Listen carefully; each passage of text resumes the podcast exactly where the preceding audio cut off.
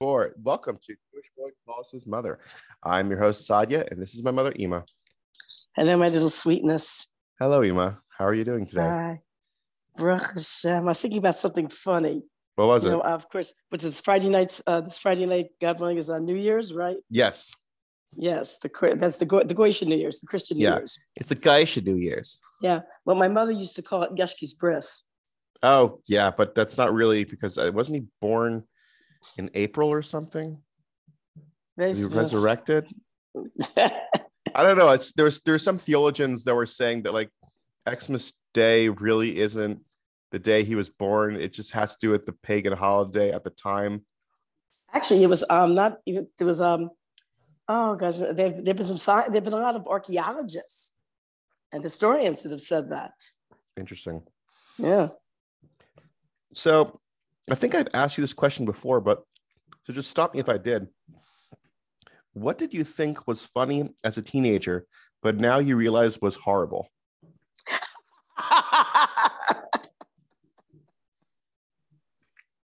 oh my gosh. Have I got a list? Okay, let me hear it. Um, um, I thought that there were times that I was rude, that I shouldn't have been. How so? Uh, okay. Um, there was one time, um, uh, my then boyfriend. Well, usually in, in high school you have um, yeah, you you uh, you have boy you have like you know boyfriends uh, one, one a year, once a year or something, once every six months. Oh, wow. And uh, my then boyfriend, um, we were going out on a date. Supposed to go out. He came to pick me up and told me that there were these um, there were these couple girls that asked him for a ride, and he, you know, to the I think to the dance or something, and he said okay that he didn't mind that we would pick them up on the way, and I had a fit. Oh you know, 'cause I wanted to, you know, because I um I didn't want to, I guess not kind of like share my evening with somebody else. I was looking forward to just driving with him, and um, you know, looking back now, I- I was really na- that was nasty of me. I should have said sure, no problem. Um, there was one time when um, he had to cancel his date at the last minute because there was one of his neighbors had a heart attack. Oh wow.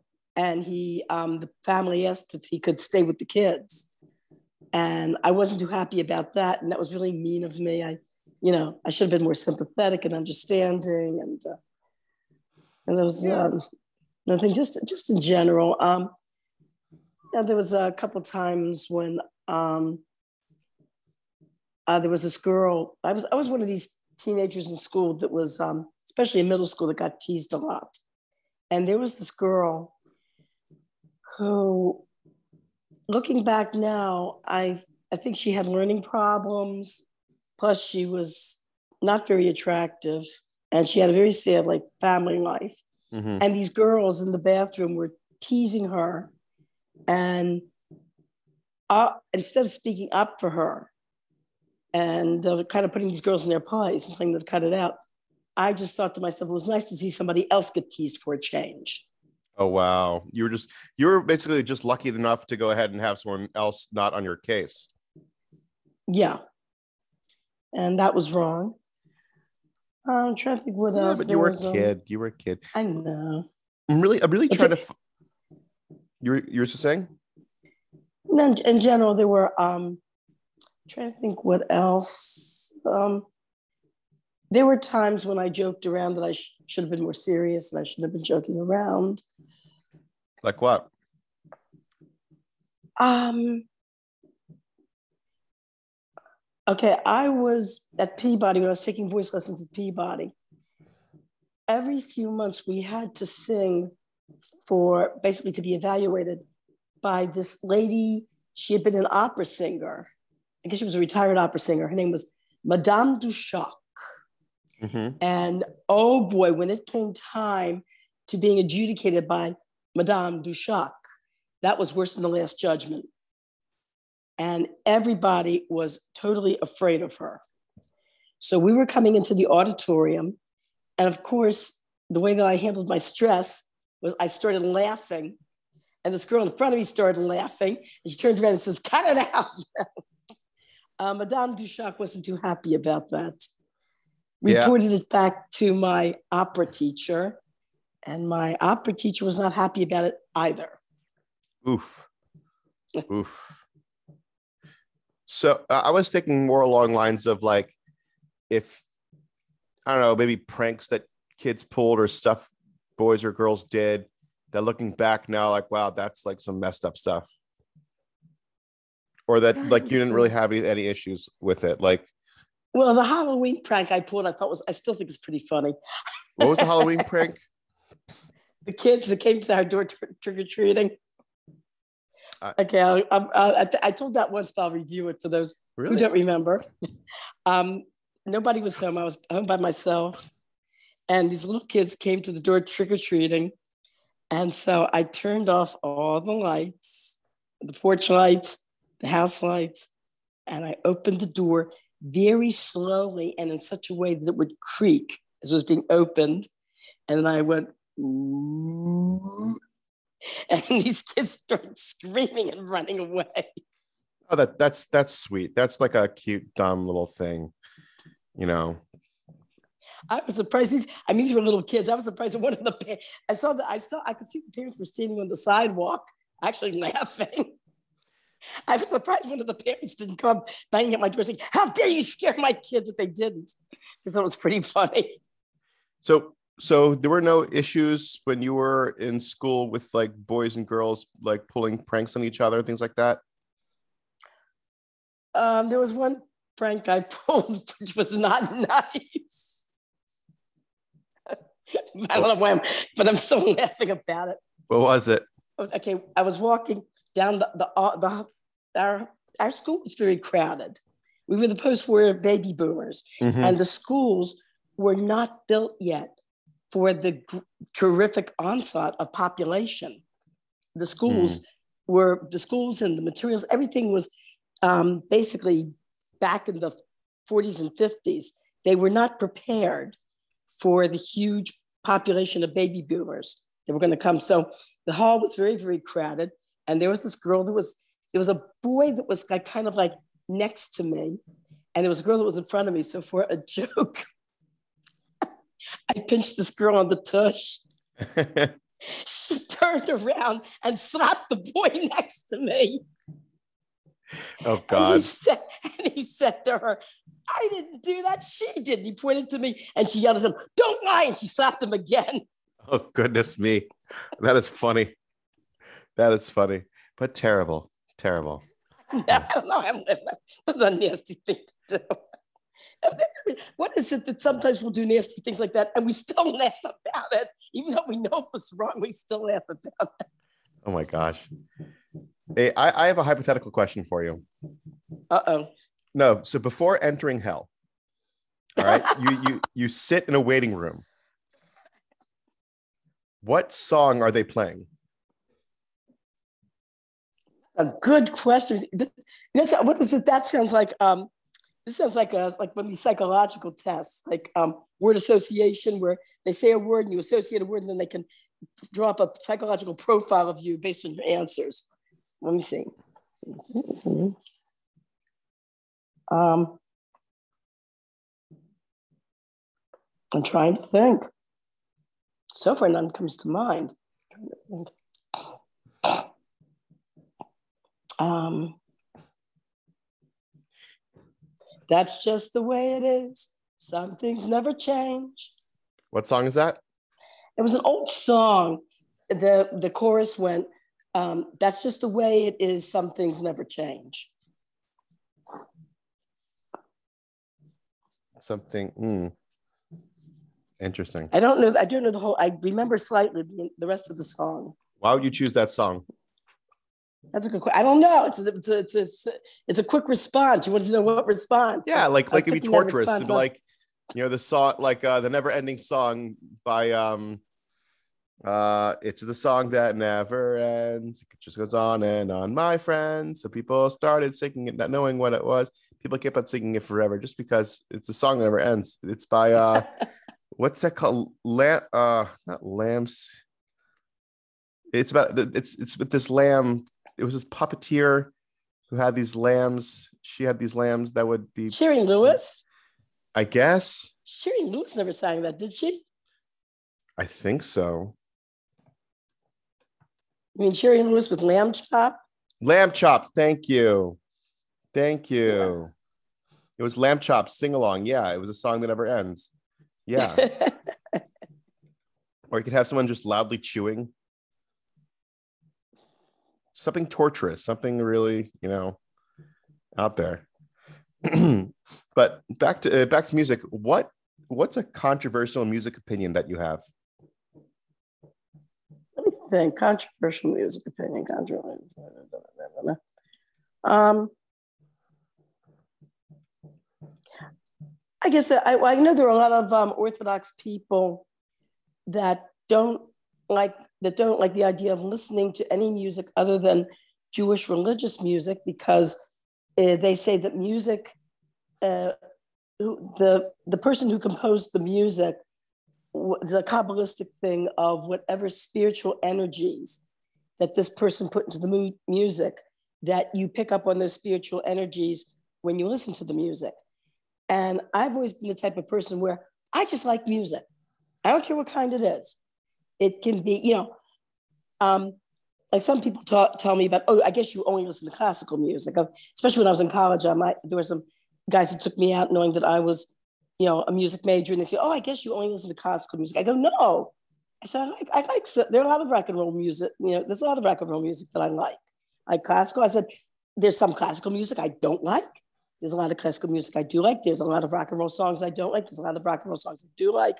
I even enjoy um, songs from other ethnic groups like ethnomusicology type songs. Chap. There was, a, in fact, there was a time when I was in college where I, um, when I was working at the Asian Arts Center at Towson, I started to get into um, Oriental music, Chinese, Japanese, um, Tibet, you know, that type of music and um, I would I bought a few uh, albums and um, was listening to, like I said, like Chinese and Japanese music.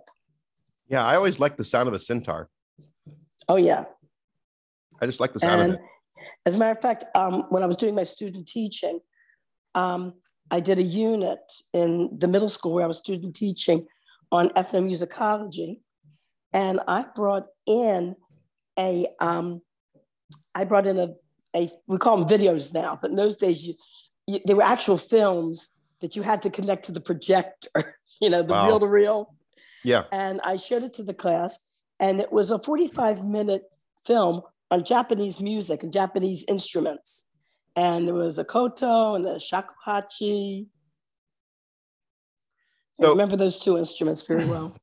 Yeah, I, but I do know, and I'm not sure if you've mentioned this on the podcast, but I know we've had conversations before in the past where you could separate the art from the artist when you listen oh, yes. to music. Like you listen yes. to Wagner. Yeah. And, and he was a and he was a crazy, raging anti-Semite. He was. I think after reading his book on conducting, I'm totally convinced the guy was crazy. Why? Because in his book on conducting, he would be in the middle of talking of talking about um, symphony orchestras at the time. And all of a sudden, he would talk about the Jews killing Yashki. Wow. And at Jeez the end of the entire treatise, his last like two lines are about let about the you know when Yashki is re-erected, let the Jews try to kill him then. We'll see if they get away with it, something like that. You know. Oh my God. Like, what? And the oh, irony, his best friend was Mendelssohn. And if you look at Mendelssohn's biography, true Mendelssohn's, Mendelssohn's parents, well, in those days, there were a lot of Jews that had themselves baptized because in order to get into a higher profession, it was required of all people to show a baptism certificate.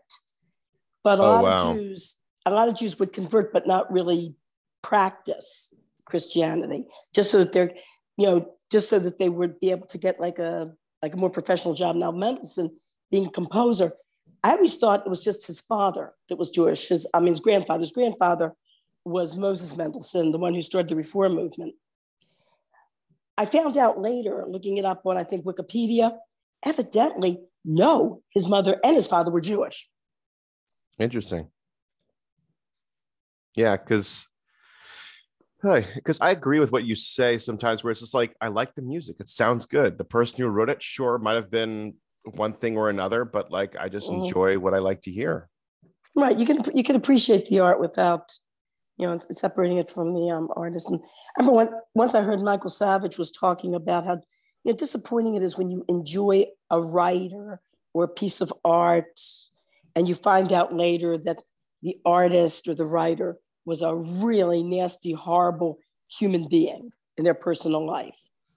You know, it's, it's very, very disappointing because when you enjoy the art, you're hoping that the artist will, you know, will likewise be a, a, a good person, basically. Well, it's also it's like it's also like I mean, talking about a little bit differently, but Chaim Walder with his kids speak and people speak oh, stuff. Oh yes, how sad. Yeah, that's a oh, messed gosh. up, sad story right there. Oh, I really like, enjoyed his books.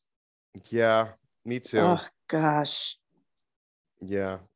That that's is... that's what gets really messed up. We were like, oh geez. I, a lot of people are throwing at people are saying you can't even re- look at his books anymore, can't even have them. Everyone's throwing them out you know mm-hmm. and it's just it's a sad situation it's a sad ha- tragedy for the victims and how they never got like full closure and whatnot and know, it's, it's just very graphic how he offed himself uh, uh, at his son's grave you know just like total and, and totally denying allegations even though at, in Beis Din there was 20 i think there was 21 or 22 allegations against him mm. including a woman that had an affair with him that she had pictures proving that he had an affair. And he told her that if you go public, I'm going to kill myself. Oh my God. I tell you the truth, I don't know what to say. But it's very interesting. There was there was actually an episode of Law and Order SVU. Yeah. Where that was the situation where um, Olivia Benson finds this girl who never had been, you know, assaulted, sexually assaulted mm-hmm. by a professor in her college. So Olivia Benson goes with this girl to the college and prepared to arrest this guy to confront him and arrest this guy with this girl. And they come in, for evidently the assault had happened five years previous. And even though they don't have any, you know, proof, still Olivia Benson wants to confront him at least to bring this girl some. Some what? The man died of a heart attack two two months before. So the girl is very upset. She starts to cry. She says, she goes I'm never going to have closure for this. You know, um, yeah, I'm just going to you know, just what, you know, what can I do? The next, so, Liz, so um, Olivia Benson says to her, you know, I still think there's a way that you can have closure. And the next scene, she and her parents are at the gravesite of the man who assaulted her.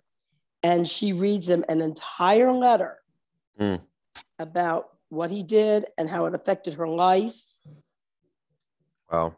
And she takes the letter and she lays it on top of his grave. Wow, that's that's a good sad conclusion. Um, a different question that I had for you, um, and I think this might be our last question. What was ruined because too many people started doing it?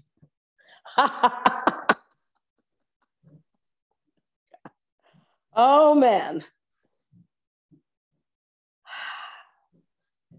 Thinking back, man, that is a really good question. Something that was because too many, too many people started doing it. I'm trying to think, man. I'm really digging. I have to dig in my memory. Mm. Ruined because too many people. Uh, Shidduchim.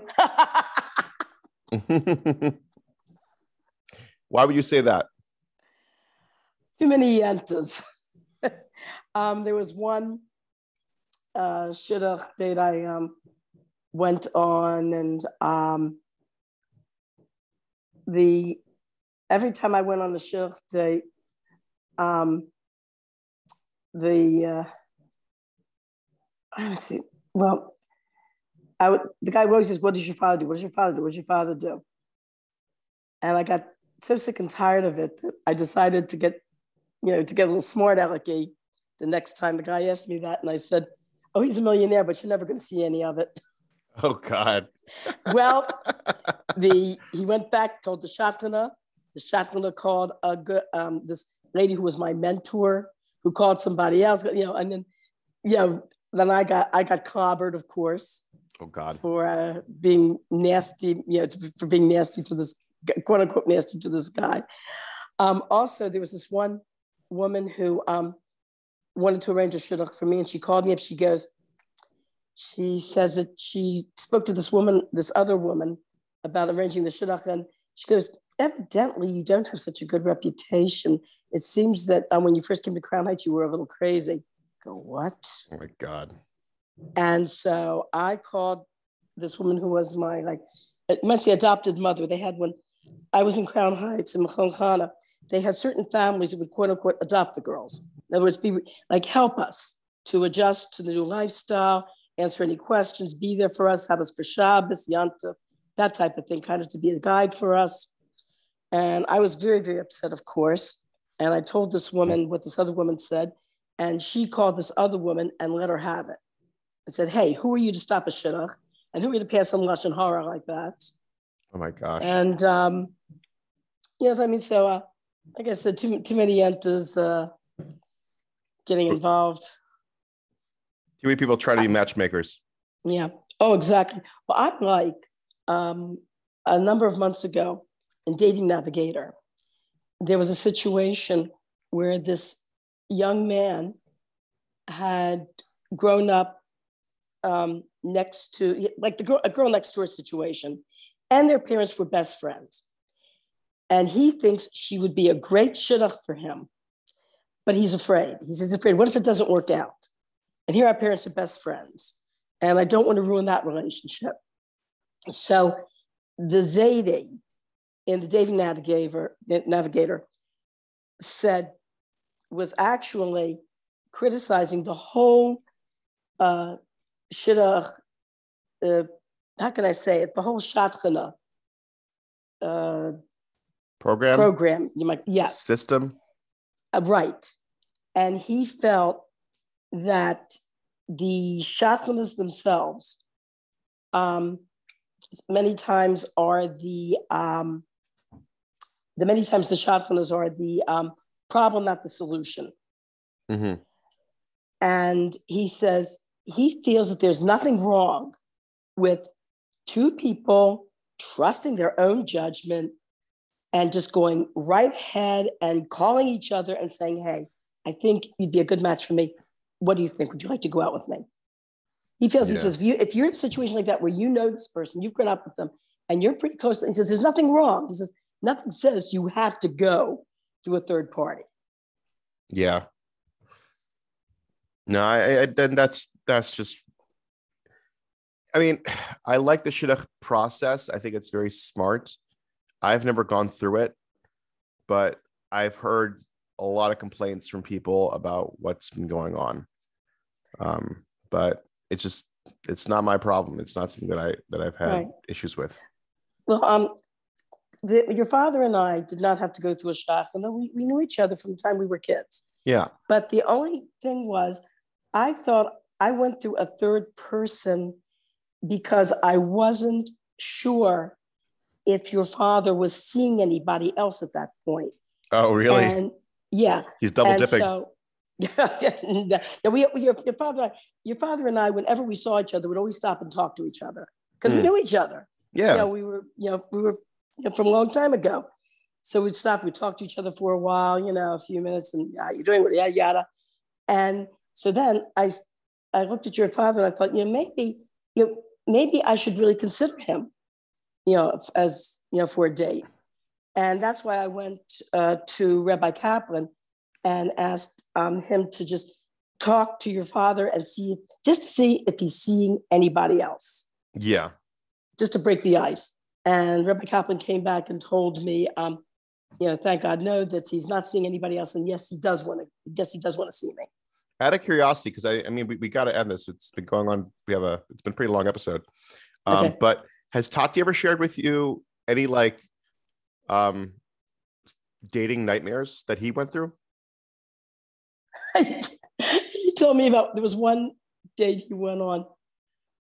He did not like this girl at all. And he it was a shadchan, it was a man who had made the match. And he yelled at your father, What's the matter? She's got good teeth, doesn't she? oh my God. Oh my God. People sometimes, wow. Wow. Oh God. All right. That's the end of our episode. Um, thank you everyone for listening.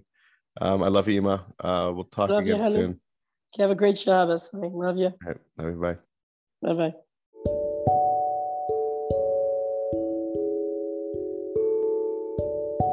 Thank you for listening to Jewish Boy Calls His Mother episode.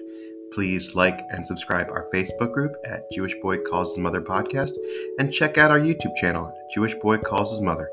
I know you'd like it, and my mother would appreciate it too.